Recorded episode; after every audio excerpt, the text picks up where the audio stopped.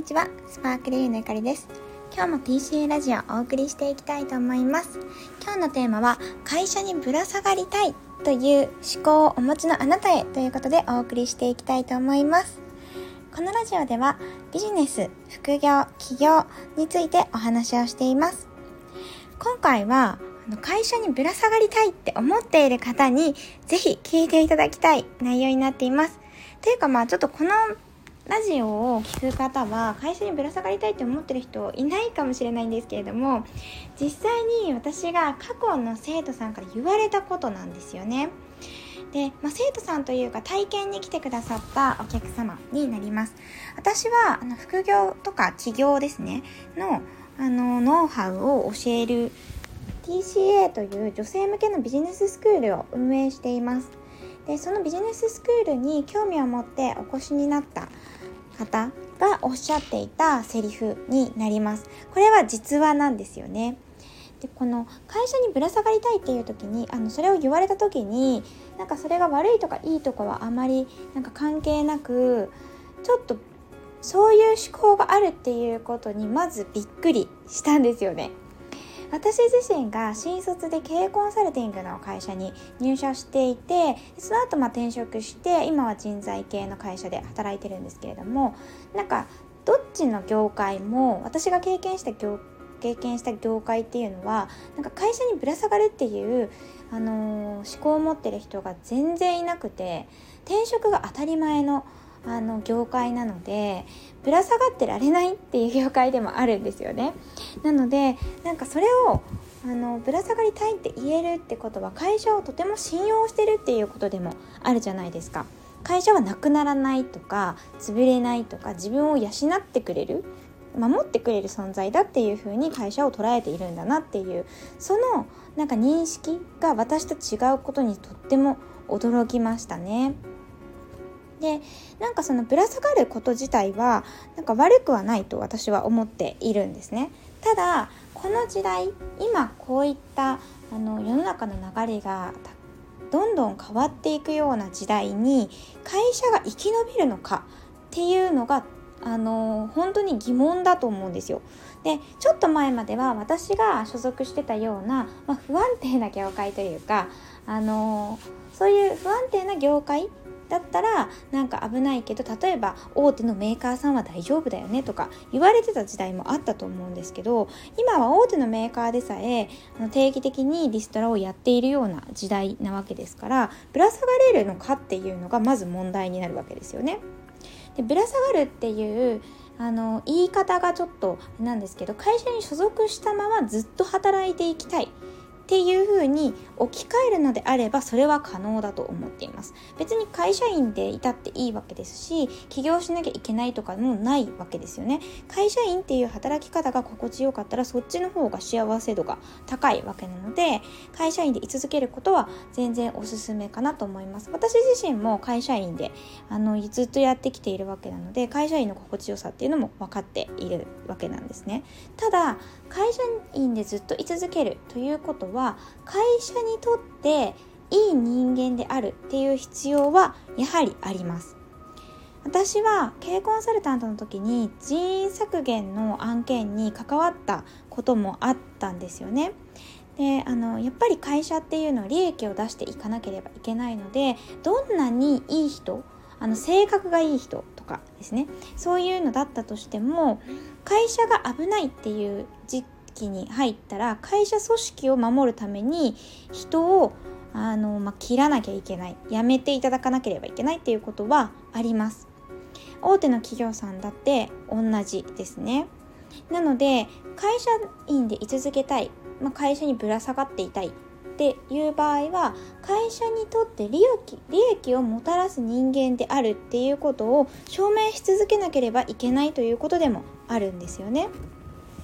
なので会社員でずっと働いていたいなあのずっと,、うんとまあ、決まったところから給与をいただいて働きたいっていう場合はですねその会社の中の評価基準だったりとか、まあ、文化みたいなものに合わせて自分をちゃんと貢献できる人間として売り込んでいく必要があります。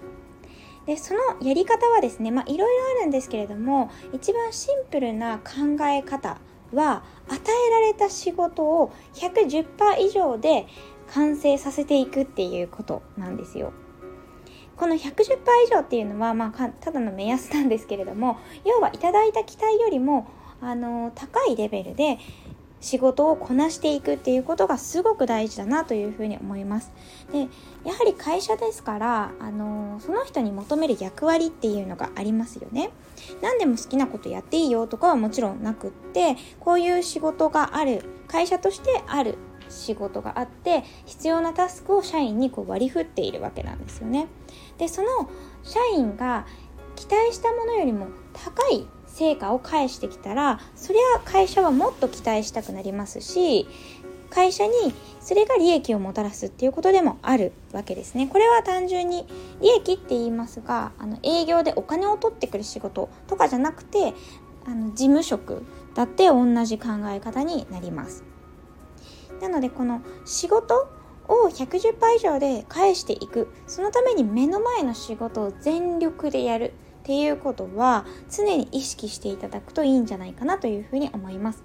でこの全力でやるっていうのどういうことかっていうとただ単になんかがむしゃらに深夜まで残業すればいいのかっていうと全くそんなことはないです。なぜなら残業代がかかってしまってその分コストがかかるわけですよね会社からしたら。なのでできるだけ短い時間で高い成果を出してくれる方が会社にとってはいいに決まってるんですよ。でどんな風に成果を出していけばいいのかっていうとまずは誰かから仕事を指示される立場だったとしたらその仕事とかタスクの背景や意図をまず考えるっていうことを癖づけると期待を超えることができるようになっていきます。でこれはすごく大事ですね。いただいた仕事に対してどんな背景でこの仕事があるんだろうとか目的は何なんだろうとかっていうことを考えるわけです。なんでかっていうと仕事タスクになっているものって基本的に手段でしかないんですよ。本当は目指したい目的があってそのための手段としてあるわけですね。例えば私の、あのー、まあ、経験したお仕事とかだったらうんと最終的に売り上を拡大させるっていうゴールがあるとしますよね。この、ま、エリア、